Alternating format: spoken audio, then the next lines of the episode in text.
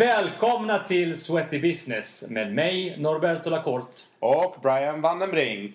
Vi träffar människorna som påverkar tränings och hälsobranschen stort och smått. Vi tar helt enkelt reda på vad är grejen. Häng med!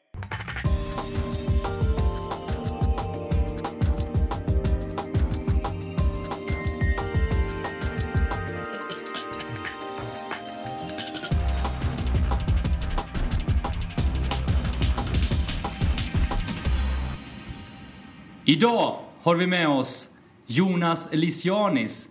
Inte bara personlig tränare, lärare, affärsutvecklare utan idag också driver då Sports Club Education som är ett företag inom tränings och hälsobranschen. Välkommen! Tack så mycket. Jonas, hur gammal är du? 42 friska. Ibland säger jag fortfarande att jag är 37. Jag vet inte vad Du- det är. Något. Om det är åldersnoja eller vad det är för någonting. Kanske fastnade. Du har, Kanske. fyllt, du har fyllt 42 i år, eller fyller du 43? Det är jätteviktigt det här. Oj. Eh, 43 i juli. Var, eh, var någonstans är du uppväxt? Jag är uppväxt i, född i Jukkasjärvi. All right. Eh, Norr. farsan var yrkesofficer hela sitt liv. Eh, flyttade dock därifrån efter ett år och har inte varit där sedan dess. Men det är ett mål i livet, han upp igen till Kiruna och vandra i Kebnekaise och Lapporten och det. Eh, sen flyttade vi via hans, på grund av hans då, via hans yrke som militär till Falun eh, och bodde där i tills jag gick ut gymnasiet. Eh, och sen flyttade då till Stockholm i, ja, på grund av studier egentligen. Och sen har jag varit kvar i, ja, väldigt många år nu. Du har ju en otroligt lång eh, och gedigen karriär inom träningsbranschen. Hur har den sett ut? Hur kom du in och hur, hur har den resan sett ut kortfattat fram till Ja, idag? det är ju, jag firar i år 20 år faktiskt i branschen. Wow. Och det är lite lustigt. Vi, vår bransch är ändå en ung bransch. Man får ju... Man, det är ju fortfarande för många en hobby. Ja. Eh, eller en hobby som är på väg in och blir mer accepterat som ett yrke, vilket är härligt. Men jag brukar alltid dra exemplet. Min, eh, min kära mor bor kvar i Dalarna och eh, hon är ju pensionär så länge. Hon frågar ju fortfarande mig, Jonas, Vad vad, ska du göra sen? Och hållit på med det här i 20 år. Så Vad ska du bli när du blir stor? Exakt, Ja. och det säger ju någonstans tycker jag lite grann om vår bransch också. Ja. Att vi fortfarande står med ena benet emellanåt i någon form av hobby, fritidsverksamhet och det andra benet in i den mer professionella sektorn. Och jag eh, brinner ju mycket för att liksom få folk att ta båda benen och hoppa in i, Ja. i branschen. Så. Men har du alltid jobbat alltså, inom träningsbranschen eller vad, hur började det här? Liksom? Eh, Jag är supersportnörd, hållit på med alla idrotter tror jag. Och hade som ambition eh, att jobba som idrottslärare. Kom inte in på GH, på den tiden var det jättetufft att bli idrottslärare. Skulle ta ett mellanår på Lillsveds idrottsfolkhögskola, vilket jag gjorde. Kom där i kontakt med gymbranschen. Men på den tiden behövde man inte gå GH för att jobba som idrottslärare. Jobbade ett år men kände att fasiken, jag vill nog jobba med vuxna, mer motiverade människor. Och eh, på den tiden, 90, det här var 97 när jag gick ut, så var, började ändå den här träningsbranschen växa. Eh, och såg det som en chans att få jobba med sin, det som är en hobby och en passion eh, som yrke. Eh, och började då direkt i stort sett efter Lillsved jobba i Huddingehallen. Som är en just det. simhall men också var väldigt early adopter kring att addera gym, gruppträning, testmetodik och sådana saker, testlab. Eh, och fick jobba med det då eh, professionellt helt enkelt. Men jag är också en liten eh, en person som är drivs, vi pratade om det innan här också, drivs mycket av att göra nya saker och jag Ja. tycker det är en fara när man blir bekväm med saker. Ja. Eh, Jag tycker det är bra att det ska vara lite läskigt. Man måste läsa på eller vara beredd och utmana sig själv och ville hela tiden vidare. Och på den tiden, slutet på 90-talet där, så var the shit. Stället man skulle vara på i vår bransch var Sports Club, hette just det då. Vilken PA Dagmon som grundare nu är en, en, en delägare i vårt bolag. Så då sökte jag mig dit eh, och började då jobba på Sports Club Odenplan. Och man kom dit som en ja, drygt 20-åring och jobbade på stället man alla skulle vara på. Helt plötsligt så alla dörrvakter jobbade där. Jag kommer ihåg det var liksom fantastiskt. just Helt plötsligt slapp man stå i kö på, krog, på krogen när man skulle ut. Jäklar. Kom uppifrån. Falun. Ja, tränade liksom både... Jag kommer ihåg från början när jag tränade, min morsa vart starstruck, tränade Tommy Körberg och Peter Dalle tidigt i rollen som PT. det. Och det var ju jättestort då. Ja. Framförallt liksom i, Men då var hon väl nöjd? då var mamma supernöjd. men ja, någonstans där. Så att, där började det ändå. Eh, och sen har det ju fortsatt då till min kanske mors förtret ibland. Men eh, det verkar ju gå att leva på det här ändå. Ja, spännande. Vi kommer in lite mer på din, eh, din karriär, de olika delarna senare. Men har du någon egen träningsfilosofi? Hur ser du på begreppet träning, hälsa för din egen del? Jag, eh, jag tror ju mycket på, alltså vi försökte också vävt in mycket i skolan i Sportslab också. Jag tror ju mycket på att försöka ha en bred bas. Jag, jag tänker lite grann, så jag har ju fyra ungar och eh, vi jag brukar sällan låta dem vinna i saker. Ja. Eh, det är inte riktigt min filosofi. Kanske de var jättesmå, men ni vet ju man brukar ta exemplet det här med Lego. Ja. Eh, jag har ju tvillingar som är sex år. Vi tävlar ofta i Lego. Och de brukar alltid leda. Vi har en våningssäng och de leder Ah. nästan upp till två meter. Men sen vinner ju farsan till slut. För jag har ju byggt lite bredare bas. Så det tar lite längre tid, men det står ju längre. Ja. Så där handlar mycket också om min träningsfilosofi kring att alltså bredast bas bygger högst topp.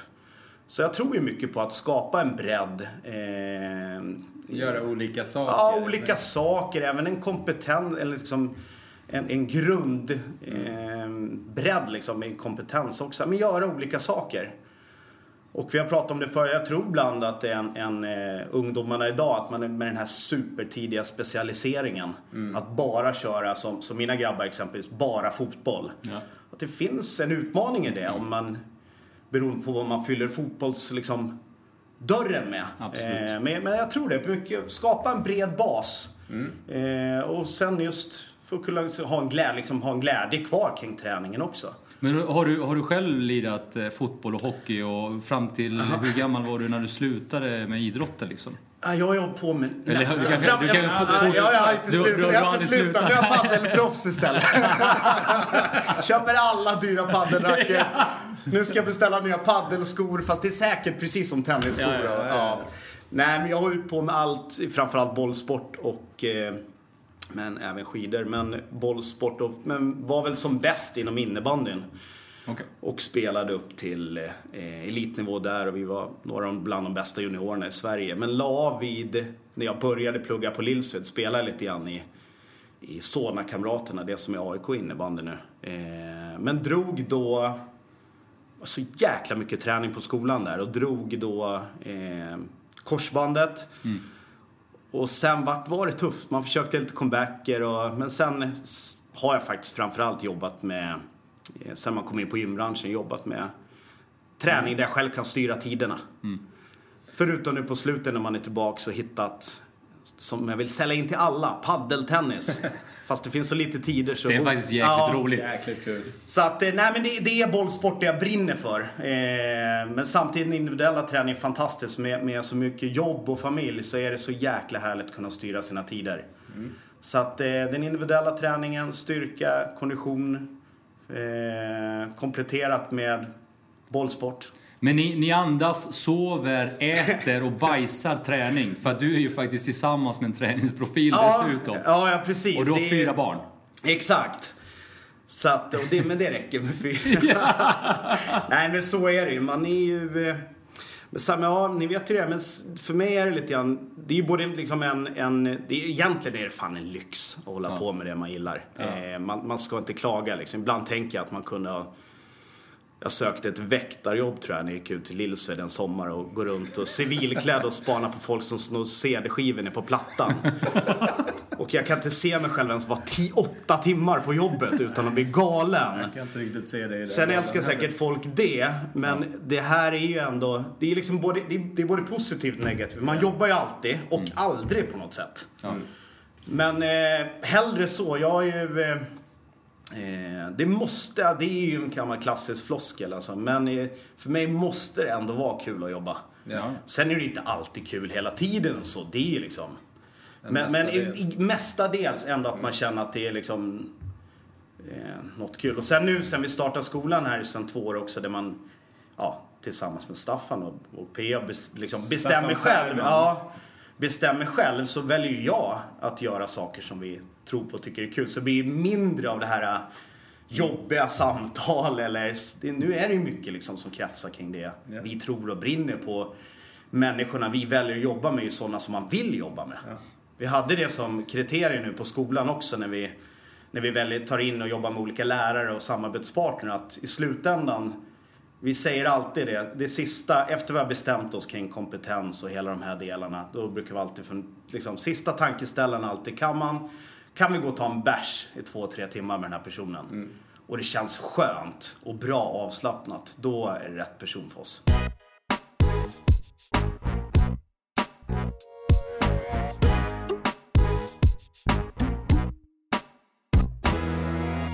Du driver ju Sports Club Education som är en liten eh, vinkning tillbaks till karriären när jag startade på Sports Club som, var, som var ett gym. Men om vi börjar med PT-yrket. Hur såg det ut? Du tränade kändisar, men hur såg PT-yrket ut då? Och hur skiljer det sig mot hur det ser ut idag? Det var ju när vi, jag började där 98, 90, jag tror jag gick min första PT-utbildning på Safe då 98. Så var vi ju väldigt, väldigt få tränare. Och kollar man tillbaka så fan vad dåliga vi var förmodligen. alltså det, man. Ja, exakt. Vi, man kunde ha fler kunder på gång samtidigt och man drack säkert kaffe i samband med att man hade någon kund och dokumentationen var minimal. Och, men det var sak har ju sin tid lite grann. Det är Ja, väl inom så allt. Eh, så, men framförallt, jag måste ju ändå säga det att eh, generellt sett så har det ju tagit, det har ju blivit mer som ett yrke. I Ja. början, slutet på 90-talet gjorde man det vid, man fick göra det på en rast. På lunchen fick vi tillåtelse att ha en kund eller Jaha. efter man hade slutat jobba. Mm. För på den tiden, slutet av 90-talet där, så var, ju- då, var ju, då, het, då fanns det ju ett yrke som hette styrketräningsinstruktör. Precis. Det var det jag utbildade mig till första gången. Stämmer. hade, då, hade, då hade jag dig som lärare på Safe. Stämmer bra. Och då jobbade man heltid som styrketräningsinstruktör. Och jag tyckte på sätt och vis det var bra då. PA som hade Sportsklubb där jag jobbade hade en filosofi att innan man, de eh, sponsrade PT-utbildning men då behövde man jobba tusen timmar som styrketräningsinstruktör först, vilket var fantastiskt bra för att Ja. en av de viktigaste skillsen i PT-rollen är att det här kommunikativa, förmedla och Ja. våga prata med folk och, och det lär man sig när man jobbar på golvet. Men, och det var det det gick ut på. Alltså, som psykoterapeut gick man runt liksom i gymmet och, och hjälpte folk som hade lite svårt och funderade ut hur funkar den här maskinen, vad gör den här? Och så Ja. gav man lite tips och Eh, ställde, hjälpte dem att ställa in maskinen Ja. och sådana här saker, eller hur? Det var ju det. Vi hade ju, kan ju ta, jag tycker det är så kul att se tillbaks på det där. För vi var vardagar, i alla fall måndag till torsdag, så hade, nu jobbar vi, Odenplan var ju då, det var ju väldigt, väldigt mycket medlemmar. 8-9 tusen medlemmar och 3 500 kvadrat eller något. Men det var ju så, vi hade en styrketräningsinstruktör då som kom in och jobbade 7-16. Vi hade en 8-17. Eh, två, ja, Nej, 8, 16, 2, 9, 17, typ två stycken 15 21. Så vi var ju väldigt många golvtomtar kan man väl kalla oss. Ja. Och det har ju över tid, eh, beklagligt nog, dragits ner lite grann. Idag ser man ju nästan ingen på golven. Som hjäl- och det finns ju folk att hjälpa konstant och hela tiden. Det där tycker jag ändå man ser en tendens av nu att man pratar ju om retention och viljan, viktigt att hålla kvar folk. Och, och vår bransch, vi, vi är ju usla på det. Man, Vi kan vara hyfsat bra att sälja in men det läcker ju som ett stort hål. Så nettotillväxten i många gym är ju minimal och ibland negativ. Så att jag tror så att, och det man ser tycker jag i alla fall, fler och fler eh, gym och gymkedjor börjar faktiskt jobba mer med att se sig, ta hand om folk på golvet. Kanske inte ska heta styrkeinstruktör, det finns så mycket mer än styrka i de fysiologiska grundegenskaperna. Men grejen att ha folk på golvet för att se, uppmärksamma, bekräfta, hjälpa folk igång tror jag, jag tycker man ser det redan nu är på väg tillbaka. Så jag tror man måste liksom fånga upp det här. Eh, I utlandet är de... Det, det, är ju, det är ju den personliga kontakten som, som är skillnaden. Ja. Digitaliseringen har extremt många fördelar. Man kan kommunicera med många, man kan göra det snabbt och smidigt och bestämma det. Men just Ja. Att få en personlig relation till någon som arbetar på det företaget. ja, Oavsett om det är hotell eller om det är kemtvätten, gymmet. Det är samma. Ja. Att man, det är människor som gör affärer med människor. Det är inte... Den tror jag också på, att den kommer komma tillbaka. Och det ser man. Vi har i vår kompetensboard en kille som heter Paul Bedford som ödmjukt kallar sig för the retention guru, en engelsman. Gör Ja. jättestora studier på retention. Och man ser ju det här väldigt tydligt. Vad är det viktigaste för att få folk att stanna kvar efter ett år om man har den typen av medlemskap? Och det är nummer ett, få folk igång att träna snabbt. Och det är väl ingen rocket science, för använder man inte sitt kort, då är ju sannolikt, det, vet man ju oavsett vad man gör. Precis. Använder man inte grejerna eller med sitt medlemskap eller spelar tennis, vad det än är, så så är nog sannolikheten att man börjar fundera om det är värt de här 5, 6, 7, 8 tusen kronorna. Så få igång dem snabbt är ju extremt viktigt. Sen den andra aspekten som du är inne på Brian, just att se, uppmärksamma, bekräfta är galet viktigt. Och det funkar ju på alla. Det funkar på barn och det funkar upp till senior. Eh, folk gillar att bli sedda, uppmärksamma, bekräftade.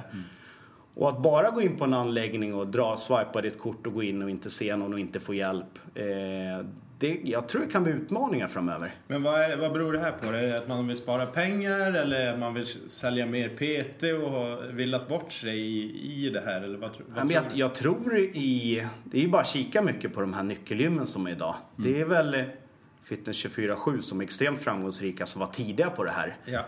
Men många andra upplever jag har ett problem att få nyckelgymsverksamheten att funka. Ja. Eh, utmaning i och där, där tror jag just den här delen att ha folk på golvet, skapar en trygghet, hjälper dem igång med träningen kan bli en utmaning igen, eh, i en framtid. Det blir, det blir lite spännande att följa faktiskt. Eh, Ja, men bra. Du ehm, ja, men jobbat på golvet som PT och sen Ja. har du vidare sen då. Sen kom du in på utbildningssidan och sen vidare som PT-manager Ja. nordiskt till och med på, på hela satskedjan. Berätta Stämmer lite bra. om de, de delarna. Det var, jag började jobba heltid 98, 99 någonstans med PT-sidan när den varit lite mer mogen. Eh, och heltid för oss då var någonstans 110 till 130 timmar i månaden. Och är väl fortfarande beroende på vad man tjänar och hur man jobbar och så. Men, och jobbade heltid som PT. Eh, och på den tiden var det ju mycket sådana som hade mycket pengar. Och man skulle ha en PT. Eller kända, halvkända människor. Sen har ju det, tack och lov skulle jag säga, liksom blivit mycket mer brett. Folk liksom spar studielånen för att komma och träna och ta hjälp. Alltså en mer mix av folk. Vilket är fantastiskt. Men jobbade då heltid som PT fram till 2005 där egentligen vår bransch, upplever jag det, verkligen liksom accelererar uppåt ytterligare. Eh, och framförallt PT-spåret då. Eh, och då jobbade jag på, vi hade blivit uppsatt, eh, uppköpta av lite olika och då, eh, hur som helst, där 2005, då hette vi Sats. Som fortfarande finns kvar nu. Och då, ja men det liksom exploderade ju. Och då vart jag rekryterad av Sus Björklund som, på halvtid som PT-ansvarig för Sats eh, i Sverige. Vilket nästan direkt vart liksom, jag tror i tre månader, är hur mycket heltid. som helst. Ja, i tre månader eller någonting, så ett heltid. Och eh, men började jobba och sätta grunderna mycket mer med det jag jobbar med nu med affärsmässigt och så arv, villkor, avtal, rekryteringsprocesser, löner. Det är egentligen det många fortfarande tycker är lite tråkigt. Ja. Men som är så jäkla viktigt för att få en lönsamhet. Ja. För de flesta vill ju ge folk bra löner, bygga ut till gym, investera i bra utrustning. Men då måste man ju liksom in på ekonomi. Och de här affärsmässiga delarna då. Så jobbade jag med det fram till 2010 som PT-ansvarig för Sverige. Och sista Tio år- år alltså? Nej, mellan Nej, fem 2005 år. och Fem år. 2010. Ja. Och sen mellan 2010 och 2012 jobbade jag sen som, som nordisk PT-ansvarig för Mm. hela träningskedjan. Då. Jag skulle vilja säga att du är den som har lagt grunden egentligen för den eh, professionella PT-verksamheten som ändå är på, på Sats. eh, Ja, som tack. har varit mycket branschledande. Så att, uh, pionjär där Ja. och styra upp PT-yrket i, i Skandinavien Ja. med påverka det. Ja, men det är kul. Och det, det är ju något som jag fortfarande jobbar nu med, med enskilda, allt från gym till eh, gymkedjor också. Just för att få skapa, skapa en bra plattform, eller så bra plattform det går i alla fall för att kunna kanske släppa benet som jag var inne på då. Eh, få folk att kliva in med två ben. Och eh, för det, alltså passion och kul är all ära. Men det gäller ju också att liksom få ihop sina 100-130 timmar. Eh, och liksom där måste man ju bara tänka. Alltså, sen är det ju så här att hjärt, alltså hjärta, det här hjärtat och passionen för träningen. Jag, ju, jag hjälper ju, det är ju mycket lättare att hjälpa någon som har hjärta och passion eller driver ett företag som har hjärta och passion och tillför de affärsmässiga mer liksom, pappersskillsen kan man Ja. väl säga det. Än att få någon som är svinbra på PowerPoint och Excel och få dem att gilla träning. Just Så det. det är mycket lättare att börja med passionen, och tillföra tänket. Ja. Eh, än tvärtom. Eh, så att det... Eh, nej men det är väl det som är... Eh, som var en stor del. Alltså, ja, men ta det från hobby till yrke-delen. Hur, alltså, när kom du in på, alltså, du undervisade ju. Du har ju varit lärare på SAFE Ja. bland annat och du är ju lärare även idag som jag förstår det va? Ja. När, när kom du in på det och hur kom du in på den banan? Jag började på... Eh, när jag var på, på Sats där då så hade vi Katarina Voxnerud som var ansvarig för Safe och Staffan som jag jobbar med nu som hade grundare av PA. Som var stället man, det var där man vill. Om man ska jobba med utbildning och träning så vill man, skulle man vara där. eh, men det var ju tufft att komma in.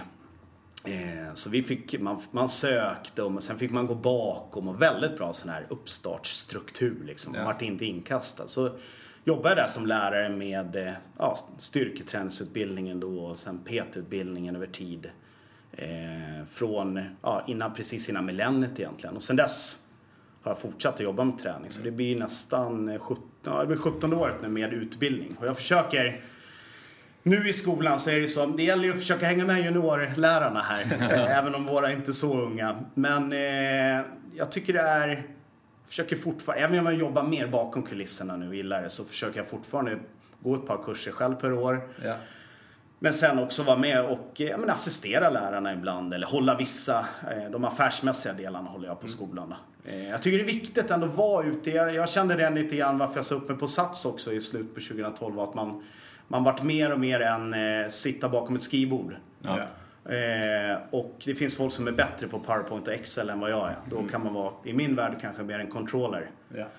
Eh, och få mycket mer ut eh, av insatt peng och tid. Eh, jag gillar ju att vara bakom men också vara där ute. För jag tror det är så jäkla... Det är en sak att göra saker i PowerPoint och Excel och sen liksom implementera, implementera på golvet. Det är två helt olika saker. Ja. Man pratar om folk, ja men jag har praoat en halvdag på dagen, liksom, jag har en halvdag i recessionen på dagen. Det är inte min verklighet. Nej. Så att eh, jag tycker det är extremt viktigt att ha en fot kvar i myllan så att säga. Så att det försöker ju fortfarande resa runt och jag träffar många också fortfarande i vår bransch på fortfarande besöker alla stora mässor. Fibo, Ursa, Idea, eh, vissa nischade event också. Men ja, framförallt nu är det mer de affärsmässiga eventen och runt om. Nej, men jag tycker du är duktig. Jag hänger med främst i sociala medier men Ja. på, på vad där ute, ute hos kunder och ute i verksamheter och på de här olika eventen. Men var det en plan för dig att gå från eh, golv-PT, alltså arbeta med kunder, till att eh, ta lite mer seniora positioner och jobba med, eller blev det lite som det blev? Att saker och ting har fallit efter, efterhand? Men jag tror att i... Det, det har nog blivit lite som det har blivit. Att man... Eh, eh, att man har gått från... Jag skulle nog fortfarande... Ibland, jag fortfarande... Jag kommer ihåg när jag sa upp mig på Sats i slutet på 2012 att då var, man då var jag sugen på att gå ut och jobba mer som heltid som tränare igen. Men jag har hela tiden haft kvar jag har hela tiden haft kvar, jag jobbar inom idrotten också för Svenska Hockeyförbundet och föreläser på skolor och alltså man har hela tiden haft kvar det här att få testa det man läser. Ja, ja, Eh, Även om inte jag utbildar alltid i det sen, så men att prova saker. Så att, men sen, sen har det nog mer och mer, ju längre det har gått så har jag känt att det är många som är, jag är bra på att hålla, liksom, kanske skapa en vision och, och liksom sätta upp ett team mot den visionen eller målet och plocka ut de bästa inom varje område. Så känner jag att jag är bra på att skapa den gruppen eller liksom via nätverk hitta duktiga, hitta de bästa människorna. Och känner att det är, eh, det är väl där jag har, eh, är bra då.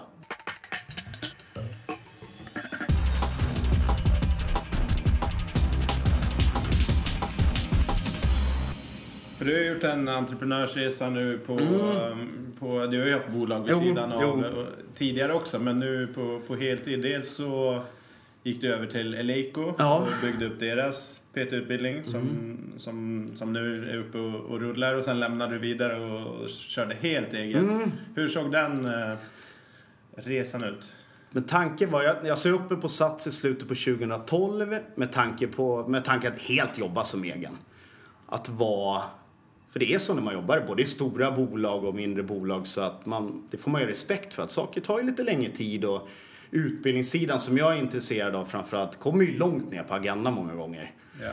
Och det, så det är ju fine eh, såklart. Men jag ville komma högst på agendan och vara lättast att få det högst det är ju att starta upp själv, grejer själv ju. Då styr man ju mycket, eller med kollegor i det här fallet så. Så att, eh, eh, vad var frågan där? Nej, men det först blev det Eleiko. Ja, just det, förlåt. upp. Jag tangerar ju det här med att hitta starka team. För Ja. väldigt bra på att bygga Jo. ett starkt PT-utbildningsteam. där. Exakt. Nej men så, så är det väl lite grann. Dels så tror jag att man, eh, eh, alltså nätverksdelarna, nu är vi på workout-året, är ju fantastiskt viktiga. Eh, och försöka jobba professionellt och ödmjukt alltid oavsett nivå man har. Jag tror det är extremt viktigt. Eh, du vet aldrig vilka du kommer möta, vilka sammanhang och på vägen upp och så möter samma folk på vägen ner när det går dåligt ibland. Så att det, Förvånansvärt många som missar den. Ja, det är helt jäkla otroligt. Eh, det gäller att vara ödmjuk och då och, och lita på folk och låta dem göra, göra andra saker, utmana dem. Och jag tror det är det att vi, när vi startade upp i Leico så hade vi en filosofi att vi vill ha de bästa inom varje område. Och kontaktade dem och fick med många på spåret. Och sen då eh, trivdes fantastiskt bra med Leico och gänget där. Men det var väldigt mycket resor och med fyra barn och fru så är det Ja. inte alltid enkelt. Och, och så fick möjligheten att starta upp eget här med Staffan och Per-Anders Dagblad. Men hur var det där då? Var det, var det Eleiko som ringde upp dig bara Jonas, tjena, kan du, ska du komma över hit nu Men- och, och jobba hos oss? Nej, men? Eleiko har en, en eh, fantastisk ägarfamilj, familjen Blomberg och en VD då, Anders Eriksson som är... Man, man träffar ju folk ute hela tiden. Och vi har pratat hela tiden om att göra... Vi trodde att, vi kände då att PT-utbildningen hade gått i stå lite grann. Att det var mycket liksom maskinträning och det var liksom tre fyrsplits programmering. Vi kände att liksom fasiken händer grejer här ute nu. Man ser på mässorna att fan ska vi inte fokusera mer på liksom rörelser istället för övningar och liksom ett, försöka ett annat funktionellt tänk. Och i och med att det var också på Eleiko då så kom just skivstångsträning och kettlebells. Alltså En anpassning till marknaden också, Ja. hur den var på väg att Så se ut. kände vi i alla fall. Eh, crossfiten hade liksom starkt kommit in och växt och funktionella ytorna på gymmen har varit större och större. Så att vi såg en trend där också såklart. Eh, som landade helt rätt. Jag kommer ihåg det så väl än man fick höra lite grann av kollegor i branschen att det, fan, det går inte att starta en skola till när vi startar på Eleiko. Men det gick ju. Och jag går igång. Det är nog det sämsta man kan säga till mig. Att inget går. Då jäklar kan jag säga. Det är det bästa tändvätskan som jag gillar. Då, då om någon ska jag verkligen se till att det går. Och det fick man att höra nu igen och det snurrar igång rätt, rätt bra för oss. Och eh, med samma filosofi, jobba med, med jobba med bra människor. Vi har en, en tanke att det finns ju många av våra kollegor i branschen som har en, två lärare som kör en hel kurs på flera veckor. Vi har en filosofi där vi istället vill ha fler lärare som håller sitt enskilda område. Experter Att har vi, varje- som igår hade vi hemma på skolan, snabbhet som en liten del ändå. Men då har vi, då resonerar vi från början, vem är bäst i Sverige på snabbhet? Och så har vi kollat oss runt och fick vi höra om en kille som heter Håkan Andersson som tränar våra bästa sprinters. Som visar sig också vara en fantastisk pedagog, vilket det handlar ju inte om att bara vara liksom Nej. bra Nej, atlet utan förmedla atletismen i det här fallet. Och han är nu utbildare på snabbheten. Så så försöker vi jobba lite grann och det tror jag mycket på. Och sen också att då låta de här ta plats. Att ibland gör de här saker som är eh, för andra event och utbildningar, det är inte vi involverade. Och jag tycker det är helt okej. Det är ibland tycker jag folk också bromsar. Jobbar för oss får du inte göra någonting annat där ute. Det är klart inte de jobbar med uppenbara konkurrenter, men jag tycker det ger liksom man ska både ge och få ansvar. Jag tycker det är, Nej, det är helt viktigt rätt. Det är ju, alltså. alltså nätverkan, det är ju precis det det handlar om idag. Att man nätverkar, man eh, träffar någon på ett annat event som man inte hade träffat i sin vanliga bubbla och så kanske det uppstår något nytt samarbete eller någon ny möjlighet. Mm. Det här instängda bunkermentalitet, att man ska hålla på sitt. Den, är, den är hämmande, Mm. Ja, jag, jag. jag tror det också är på väg att du, det ser man på det digitala också, transparensen emellan, alltså hur viktigt det är. Ja, ja. Så att det- det går inte att gömma sig Nej, då. jag- Det, jag- det är svårt. Jag tror ju på det där. Jag tycker man är bättre faktiskt. Det brukar vara fantastiskt bra event som heter Perform Better Summits i USA. Där de Ja. samlar de bästa fystränarna. Och de är ju stora egon, många av dem. Men de är fantastiskt duktiga på att hylla varann, rekommendera varandras vidareutbildningar, litteratur. Alltså extremt bra. Eh, och det, jag, jag, jag tror alla tjänar på det där i slutändan. Eh, även om man, man är kollegor men också liksom konkurrenter såklart. På, Men på ett jävligt skönt sätt. Vi, Men är det, jag tänkte på, vi, vi har ju snackat med lite andra profiler som har varit med här Ja. nu. Och eh, många tittar ju på USA, men är det USA som är liksom frontfigur vad det gäller träning, hälsa och, och hela den här biten? Eller finns det andra som ligger långt i framkant Själv- värt att titta på? Det som är, generellt sett är vi ju fantastiskt bra här i Sverige. Kollar man på Ja. gruppträningssidan så tycker jag och många med att vi är i världsklass. Vi är bäst i Norden. Fantastiskt bra.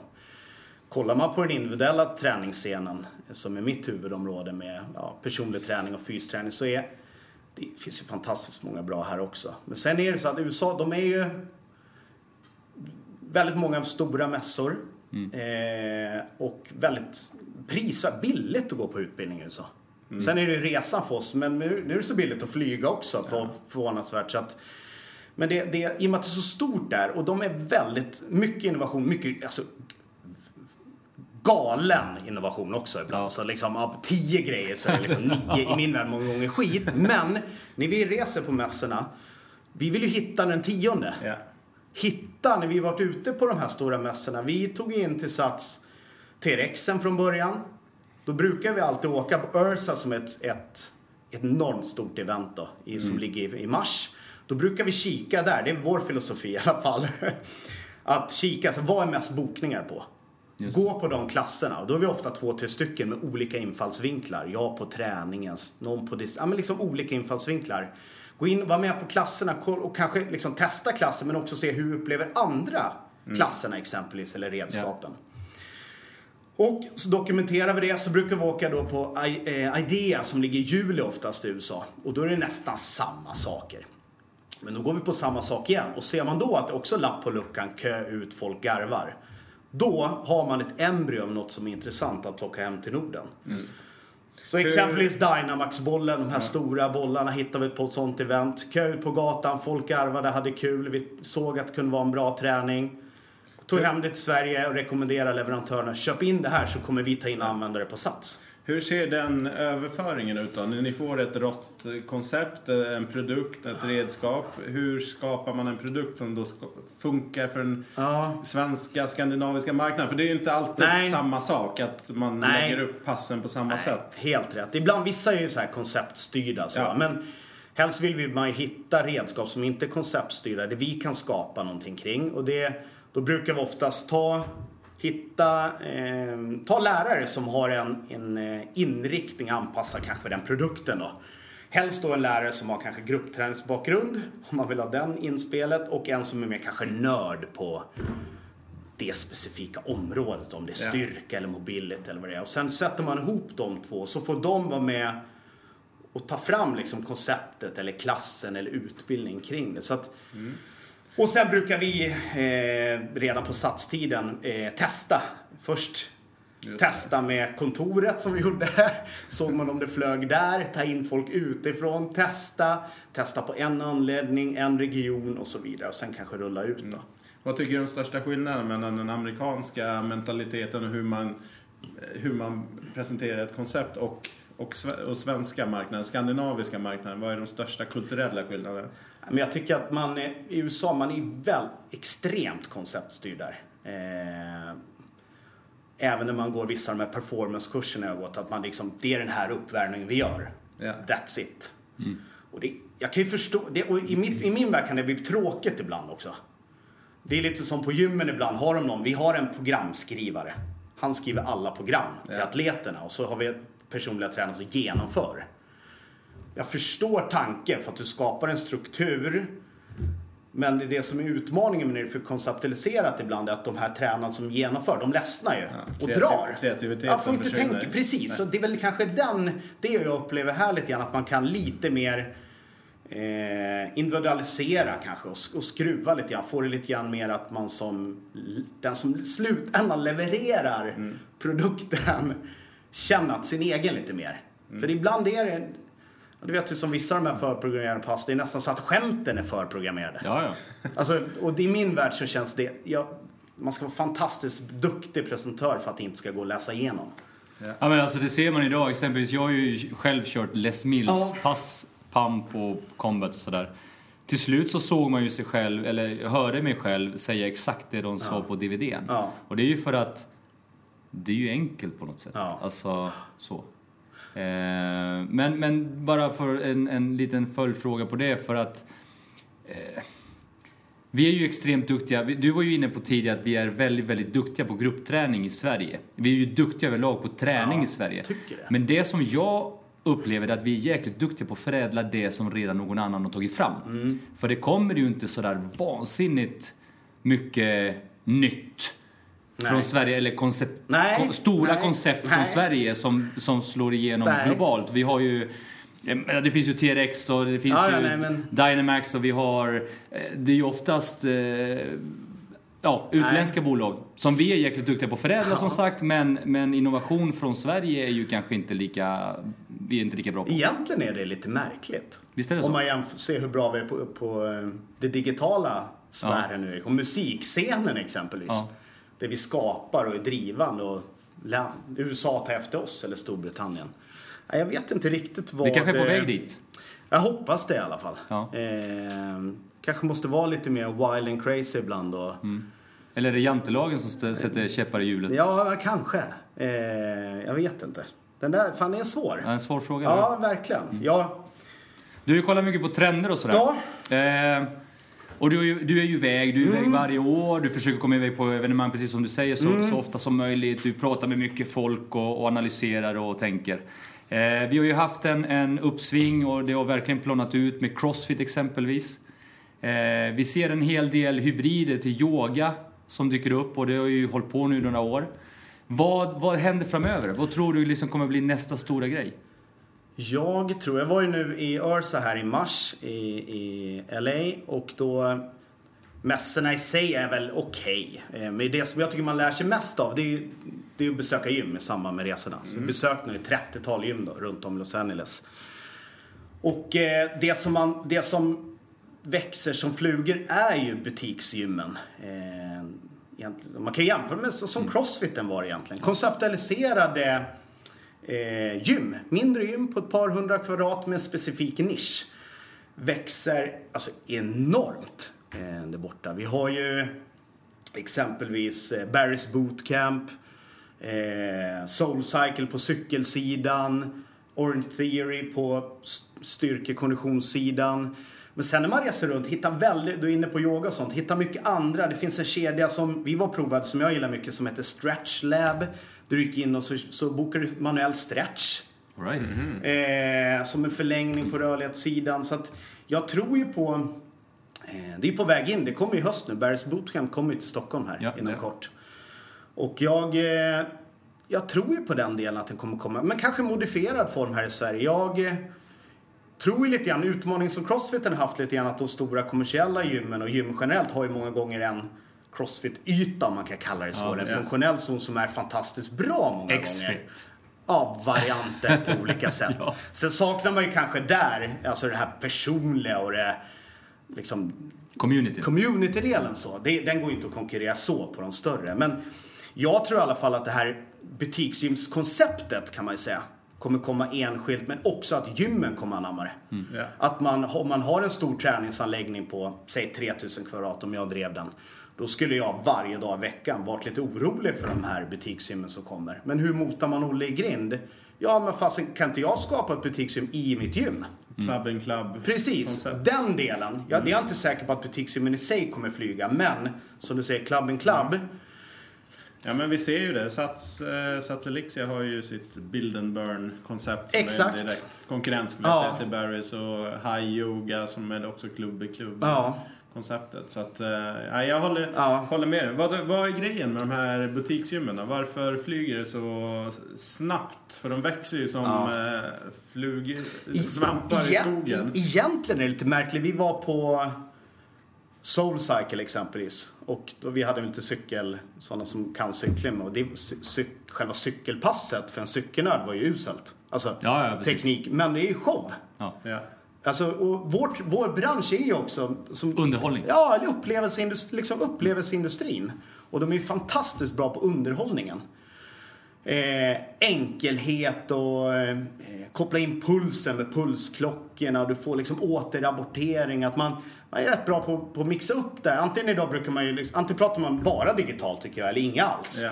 Det börjar bli bra på att mixa upp de här Ja. två delarna på ett smakfullt och enkelt sätt. Men jag tror mycket det här att, eh, att och även jag har också en känsla av, kanske om man går till mig själv, att fler och fler kommer att ha gymkort på fler ställen.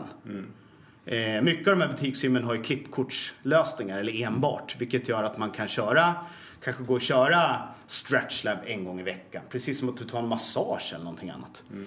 Så att jag tror fler kommer ha gymkort på fler ställen också. Tror du på sådana här um, typ motsvarande ClassPass? Vi har Fitness Collection och vi har en, två, tre Bruce Pass. Ja. Lite. Vad tror du om den trenden? Kommer den också komma till, till svenska marknaden? Ja, men jag har lite gamla kollegor som jobbar men jag, ja, det, jag, det tuffa är, tror jag, är att du, du måste ju få...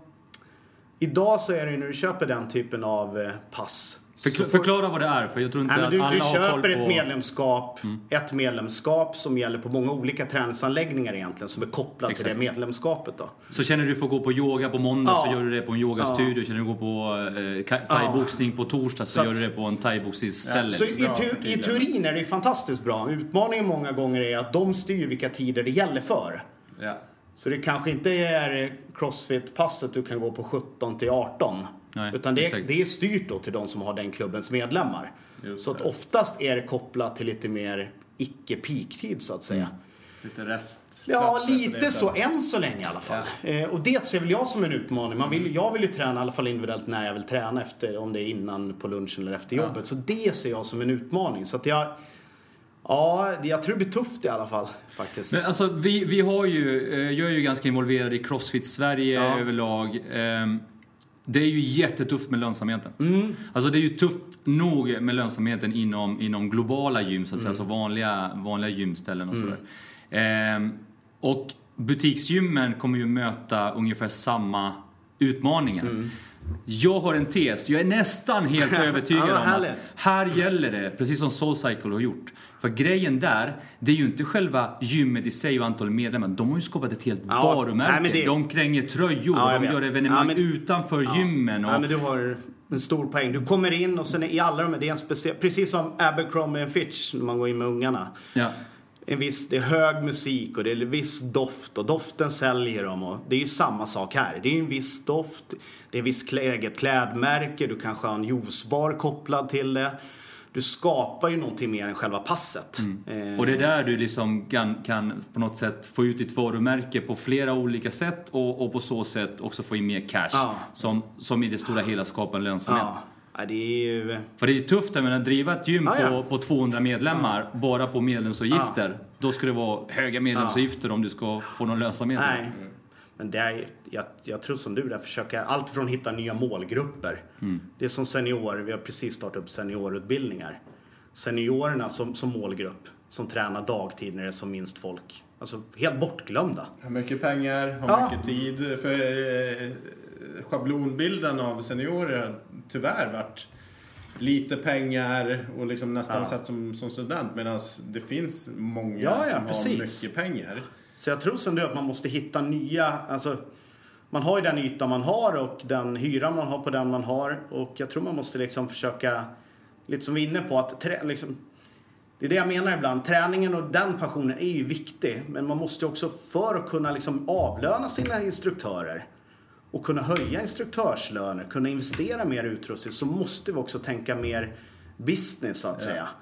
Utan Det var att det får liksom spåra ur. Det, som jag säger, det får inte bara bli PowerPoint och Excel heller. Men kombinationen där. Absolut. Vi hade ju besök från, eh, på Technogym då, Ja. där jag jobbar, hade vi besök från en japansk träningskedja som Ja. är här och trendspanade. Stockholm är ju en av de regionerna som är snabbast på att snappa upp trenderna så att det är ju intressant att kolla här. Ja.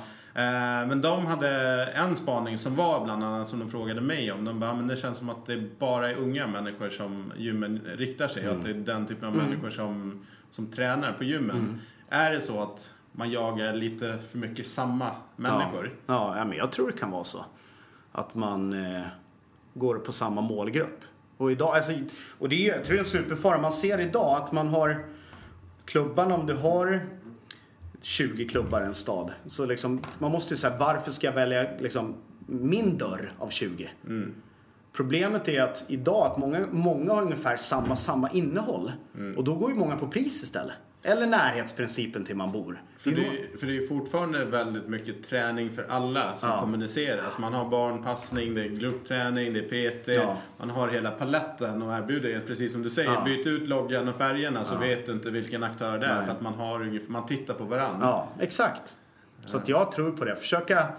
Hur fyller man dörren med saker som gör att, att, att hitta nya målgrupper eller att folk väljer att gå dit? Men då gäller det alltså, skapar man sin egen väg, gör sin egen grej, då gäller det också att ha tålamod Ja, ja, absolut. och jobba. Ja. Jag menar, Orange Theory och eh, Barry's Bootcamp, Ja. det var ju redan aktuellt 2012, det är Ja, fem år sedan. Och först nu kommer det liksom till Sverige. Och det var inte så länge sedan som det etablerades och blev en grej i England. Nej. Så det har ju funnits hur länge som helst egentligen. Innan det slår igenom här i Europa. Så det gäller att ha tålamod.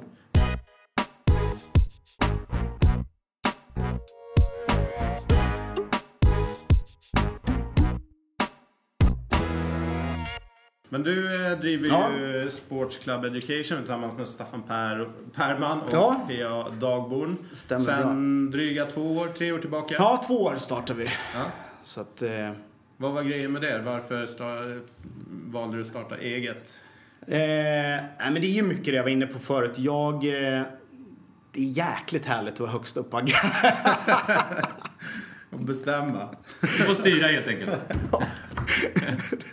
Får du verkligen nej, det. Ibland. Nej.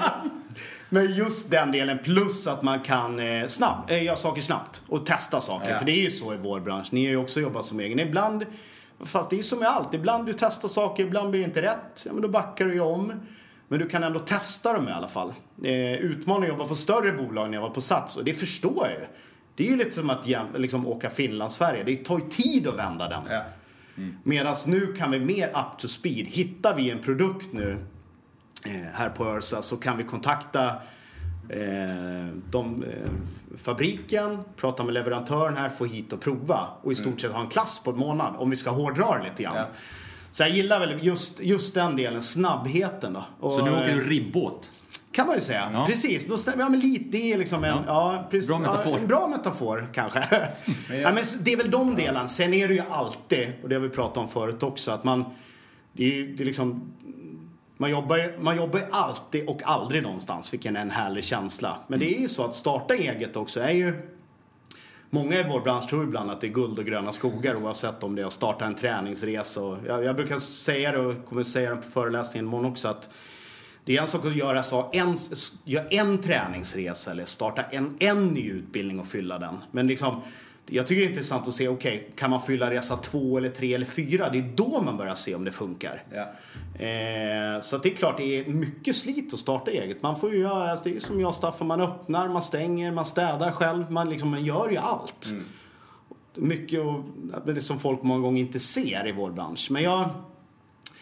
Sen upplever jag man bland många gånger också i vår bransch att man, man gör det lite för kort. Lite som du är inne på Norberto också. Att man, som en ny PT, att man liksom, jag kom inte igång efter tre månader. Nej. Eh, man såg de bästa peterna på gymmet som jobbar 7-16 och så tror man att det ska vara sin arbetstid. Men vad fasen, du måste ju ge det liksom 9, 12, 16, 18 månader kanske. Ja. Det tar ju tid. De här har jobbat många i 5-10 år. Men man ser på de bästa om nu bästa är fullbokade tränarna, vad de gör. Och de tränar elitidrottare, de är ute på företag. Det är ju nya tränare som hör av sig till mig ibland som efter ett halvår, Jonas, jag skulle vilja göra något nytt. Kan du hjälpa mig in med hockeyn eller någonting? Ja men så, du har ju bara jobbat halvår. Ja. Eh, Och det får man väl älska med den här yngre generationen ibland nu. Att de vill göra sak, karriärväg, karriärstegen ska gå Sjukt snabbt. Sjukt snabbt. Ja. Men jag ser också en fara i det ibland. Att liksom, når man inte den karriärstegen på ett halvår, ett år eller två så viker man ner och gör något annat. Eh, fan, det tar tid att bygga upp nätverk och bli bra. Och man måste ju misslyckas med saker också.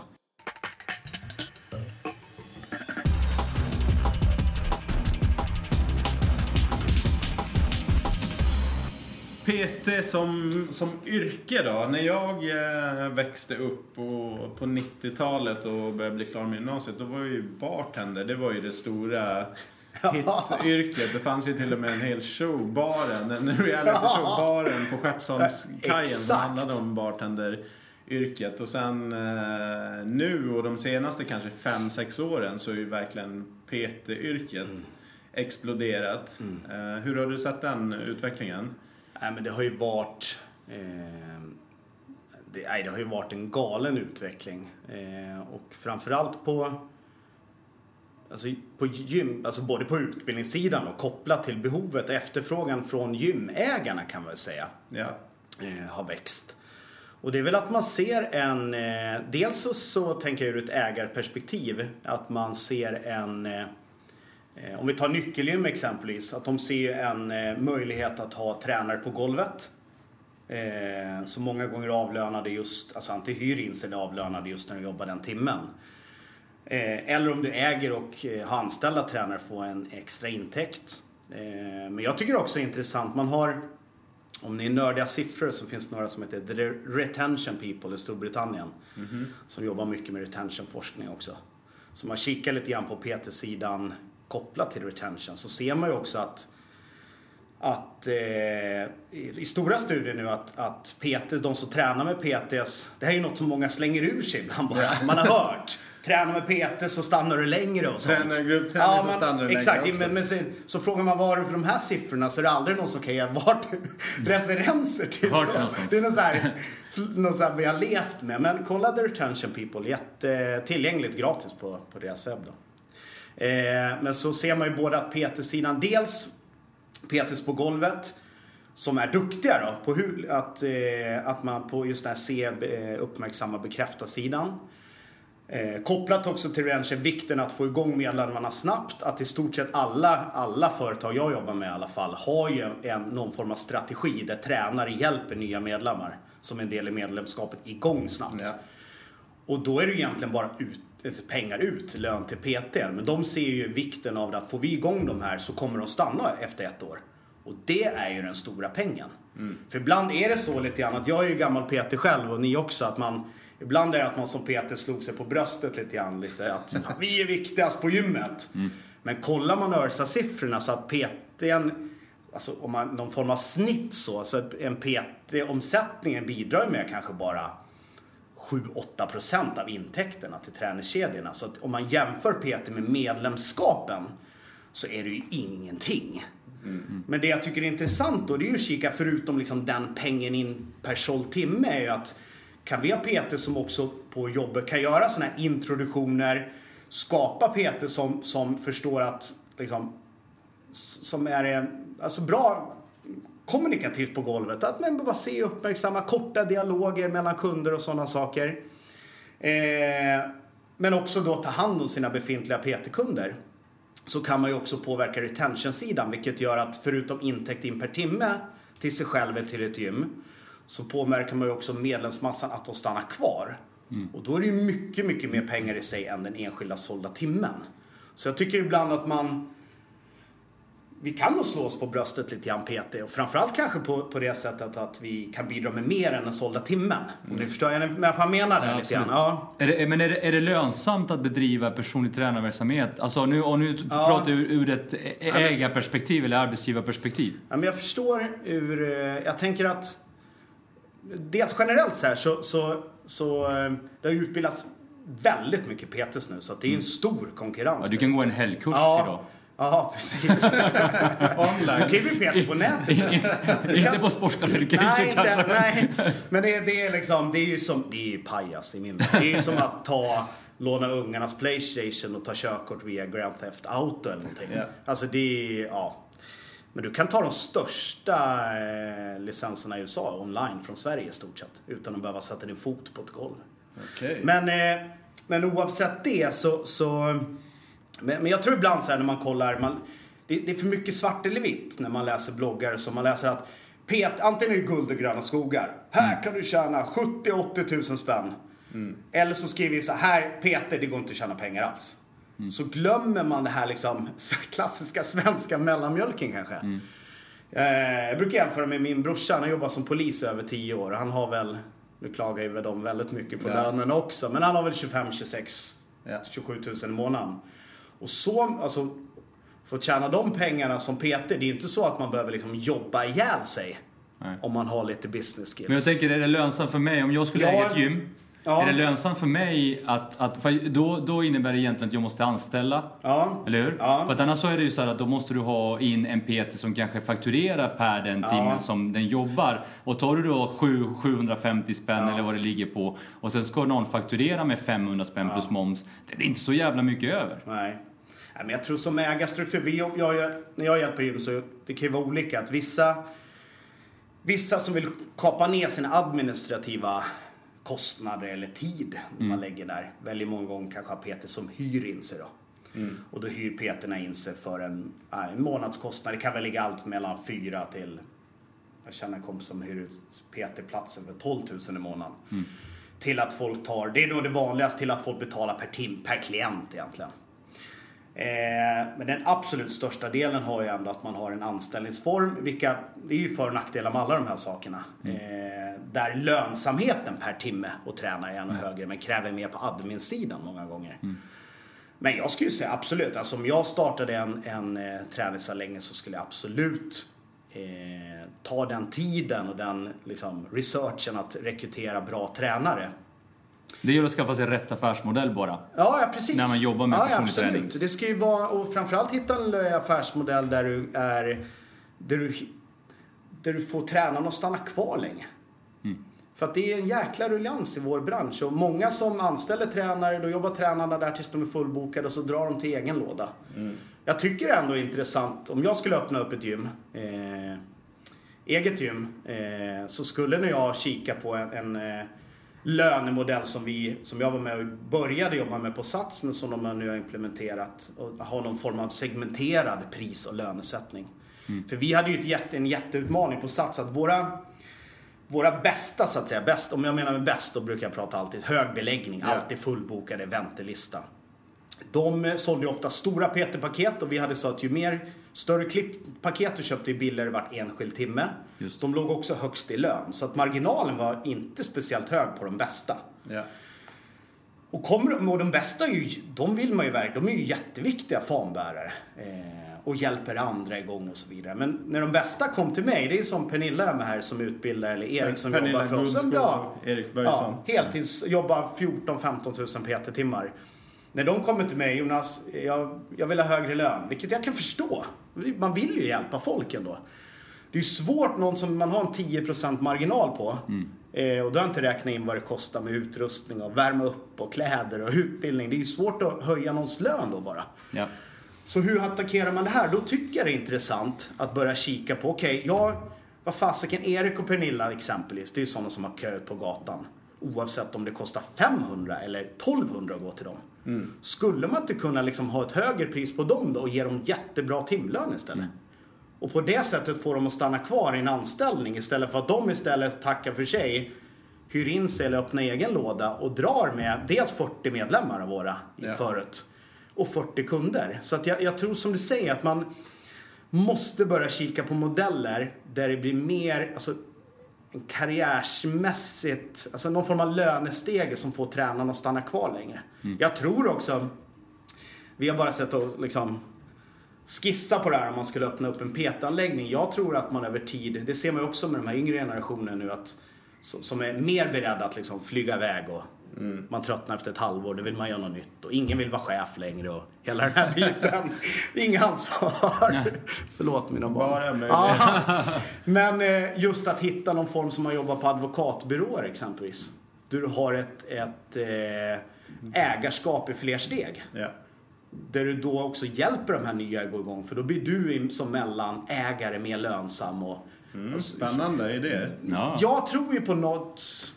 Om jag skulle öppna upp ett PT-gym på 800 kvadrat i Stockholm så är jag...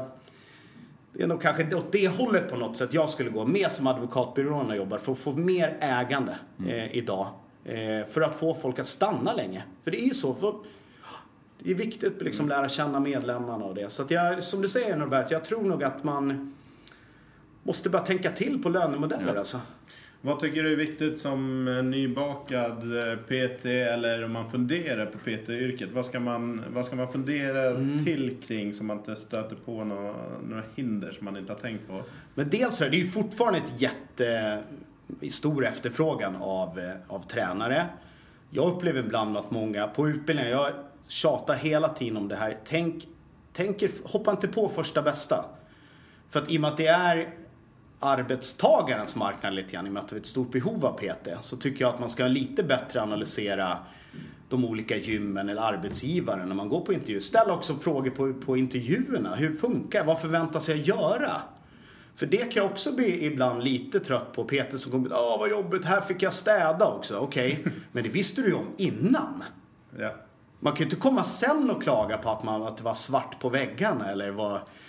Så att jag tycker att man ska göra en bättre research. Eh, det, det är väl en del, så att man, sen, sen ibland så prickar man mål och inte. Men bättre research innan. Och sen tänker jag också att man, eh, som vi är fantastiskt dåliga på här i Sverige, att, och försöka hitta en mentor. Eh, någon som är framgångsrik. Eh, och eh, liksom, samma som på gymmet, omge sig med de framgångsrika tränarna. Ja. Det blir lätt ibland att de nya tränarna hamnar med de som kanske inte är riktigt fullbokade och där man direkt får här är det så svårt. Okej, Gnälligt. för dig ja. Men det är de här sju som är fullbokade är det ju inte svårt för. Nej. Eller som vi får höra ibland att det går inte att sälja i Kungens Kurva. Okej. Vi satt dit två rätt personer fullbokade efter tre månader. Vad då inte gick att sälja i Kungens Kurva? Det, alltså, vad liksom...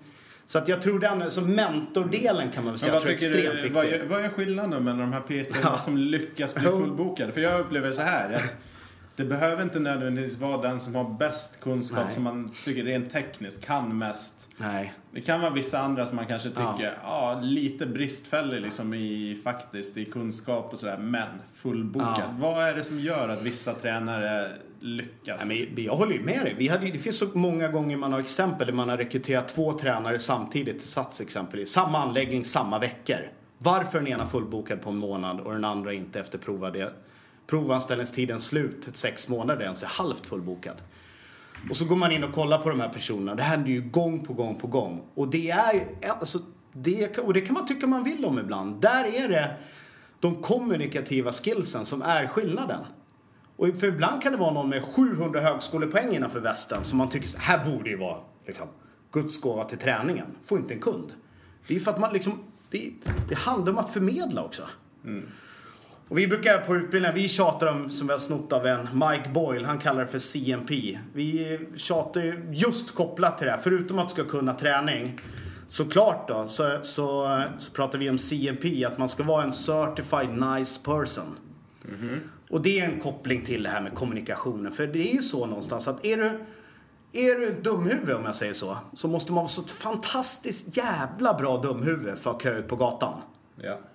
Men är du en CMP, egentligen är du en skön person så kommer du lättare att köa ut på gatan utan att ha de här 700 högskolepoängen innanför västen.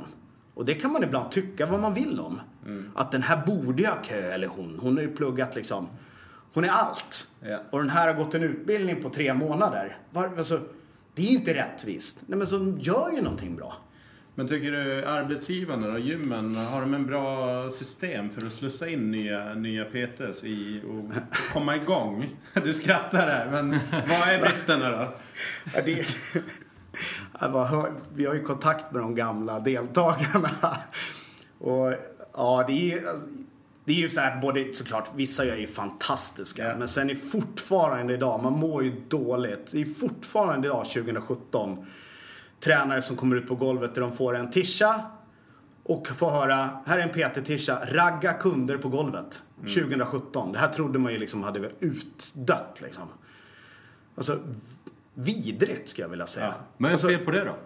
Eh, dels så är det liksom att, dels får du ju liksom allt från det här klassiska introduktion liksom till hjälp till att kunderna avskyr när folk raggar liksom.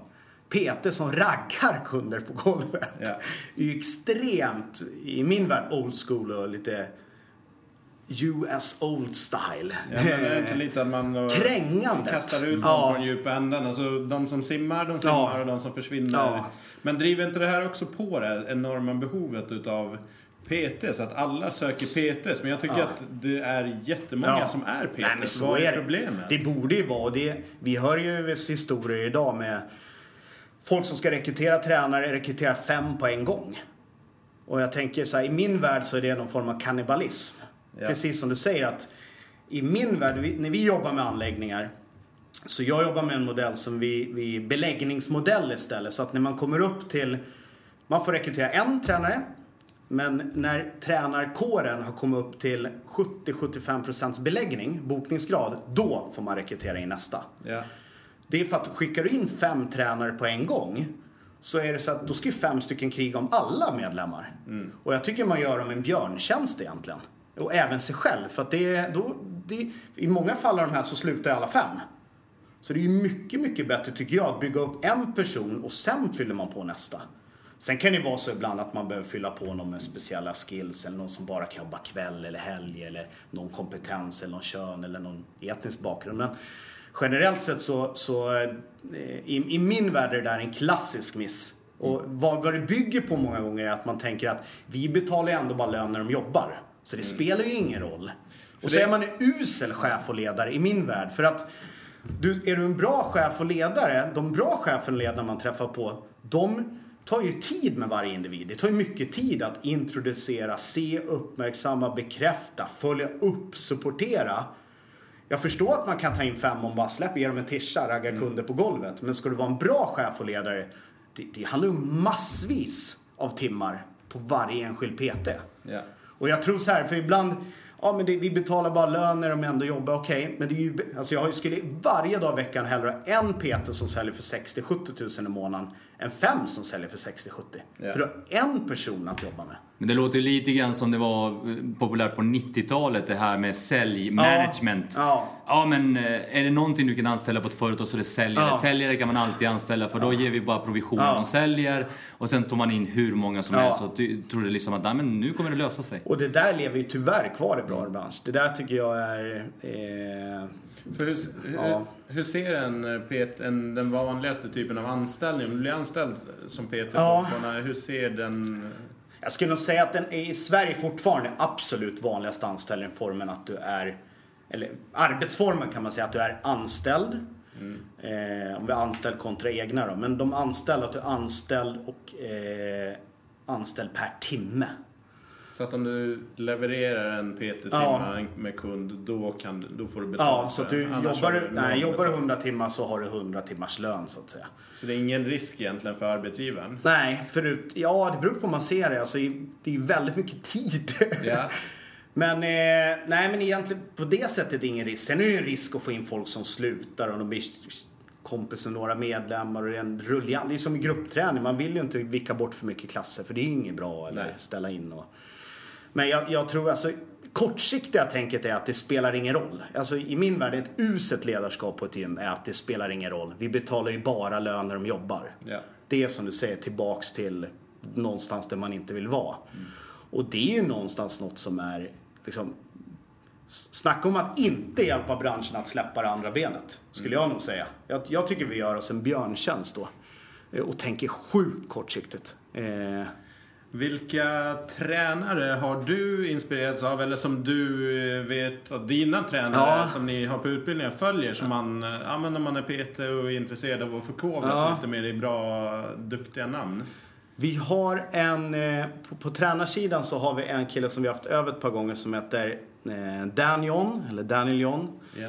som, som vi i hela skolan egentligen inspirerar. Det är lite husgud hos oss. Ja. Och varför han är, det, gör det egentligen, det, det som jag tycker är briljant med han, både när man vi hittade han i USA från början, mycket på de här eventen och sen tagit hit han, det är att han i en bransch, eh, ibland, där man på tal om att bygga en bred bas, det, det, är så många som vill vara högst upp i toppen på pyramiden och göra de här specialroliga, kula övningarna. Mm. Men Dan John som ändå är en av de mest framgångsrika fystränarna i USA, som de bästa tränarna där inspireras av, gör saker så fantastiskt enkelt.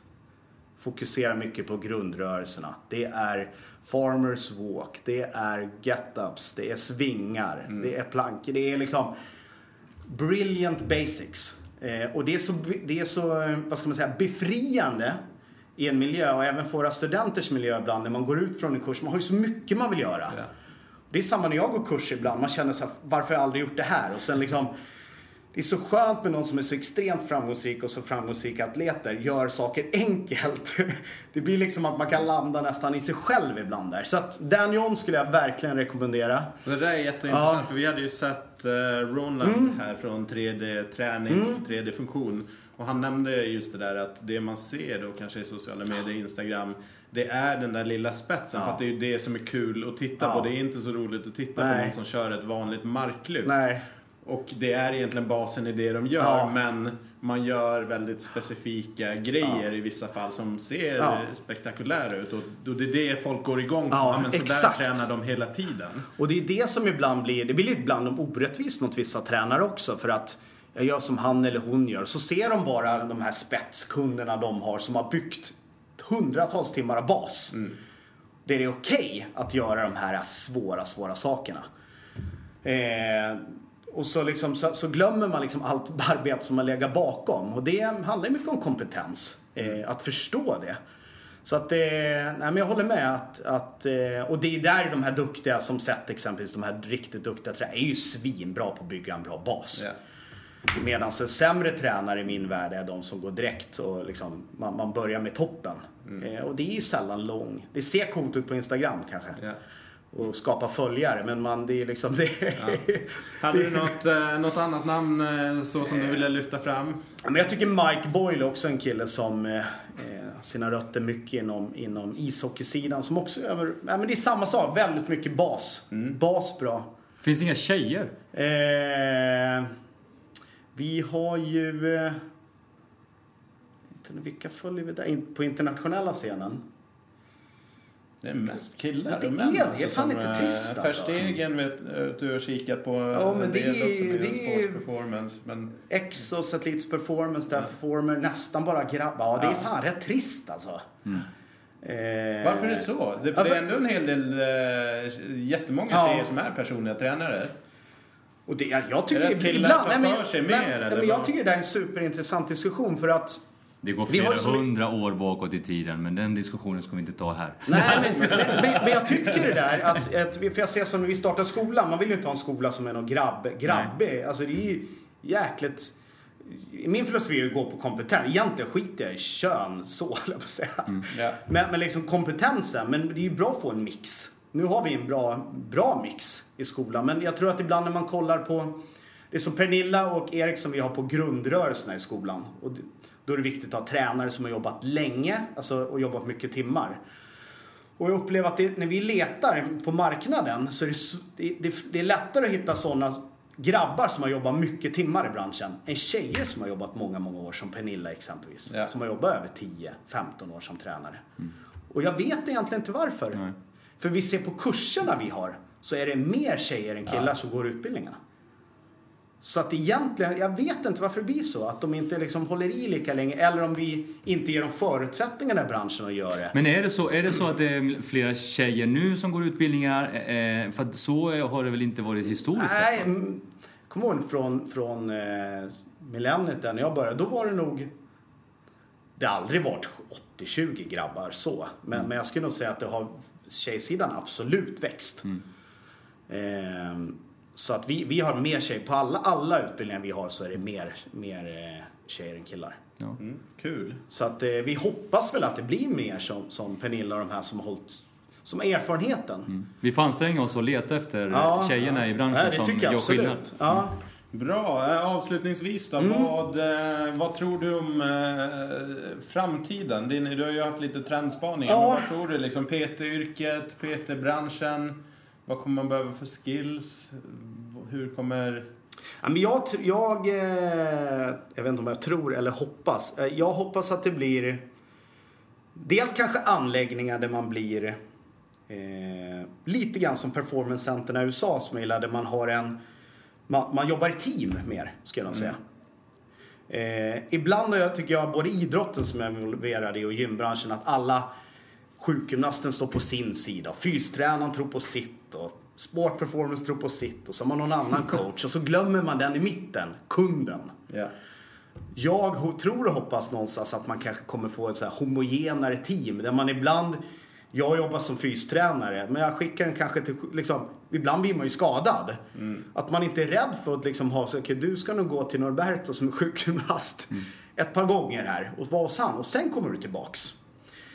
Det är väl kanske något som jag hoppas kommer in mer istället för att alla står och fightas och glömmer det viktigaste, det vill säga kunden.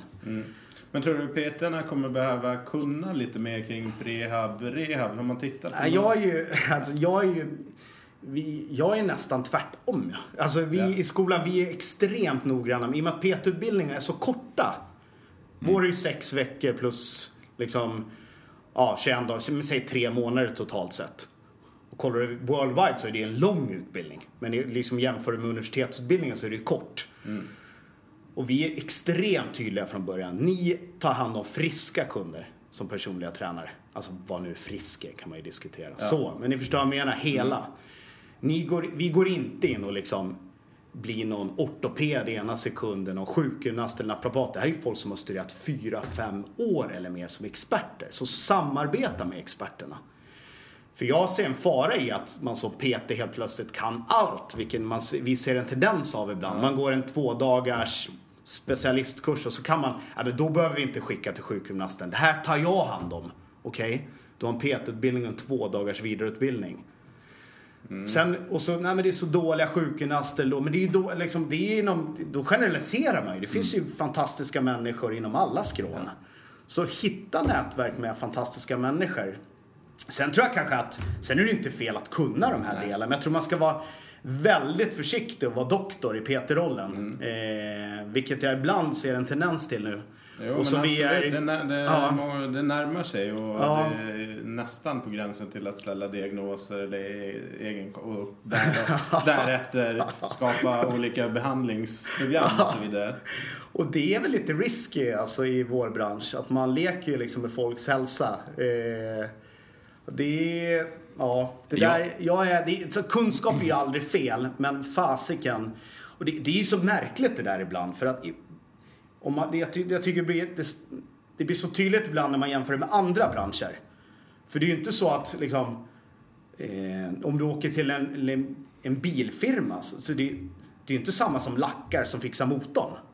Men Nej. varför är i vår bransch så att man ska kunna göra allting? Man ska ta hand om allt. Ja, ja. Alltså det blir så löjligt när du liksom du, kan ju tänka vad nästan alla andra branscher, alltså om det är liksom webb eller vad som helst, du har ju specialister på olika områden. Mm. Men ibland ska PTs vår bransch, man ska vara allt. Man är liksom AD, man är tecknare, man liksom, man är allt. Psykolog framförallt. Man är allt helt plötsligt. mycket. Ja. Jag, Så brukar, att- jag, jag, jag har det som regel nu att om någon kommer in så brukar jag fråga, okej, behöver vi ta hänsyn till att ni har ont någonstans? Och då säger de flesta så här, ja men ont i ryggen, ont i axeln. Så här, vad är det problemet? Ja. Vad är det för, har du fått någon diagnos? Ja. Nej, jag har inte kollat upp det. Bra, då kommer du tillbaka nästa vecka och har kollat upp det. Ja. Och det är inte bara för att jag ska Nej. på något sätt, men det är ju bara för att människor är för dåliga på att kolla upp vad orsaken är. Liksom. Och många tränare är oroliga ibland att släppa iväg någon för då kanske den är bättre exakt. än mig. Men det där är kunderna, jag har gjort mycket alltså kundundersökningar också. Kunderna älskar det. Nätverk, skicka emellan, tips. Eh, man kan ju inte vara bra på allt. Gärna så man ska kunna kost, man ska ju liksom fasiken. Så att jag, nej, men jag tror ju mycket på det där. Ja. Eh, Men du är ute och föreläser, du håller eh, vissa utbildningar och du Ja. arbetar med affärsutveckling. Om man vill eh, komma i kontakt med dig eller följa dig i sociala medier, hur gör man enklast? Eh, Instagram, Sports Club Education är väl enklast. Skicka meddelanden där eller mejla mig direkt på eh, kontakt med k at sportsclubeducation.se. Det var Så personligt. Svarar jag alltid. Ja, men stort tack alltid inom 12 timmar, det kan jag garantera i alla fall. Hatar folk som inte svarar på mig. Ja, Inom ett dygn i alla fall. Det är big no-no. Lyssna här nu. Stort tack Jonas. Ja, Tack som fan. tack så mycket.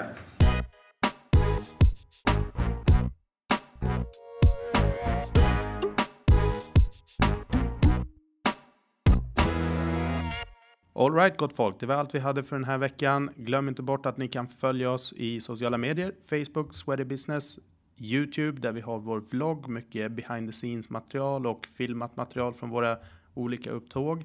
Sweaty Business. Och vårt Instagramkonto, Sweaty Business Podd med ett D.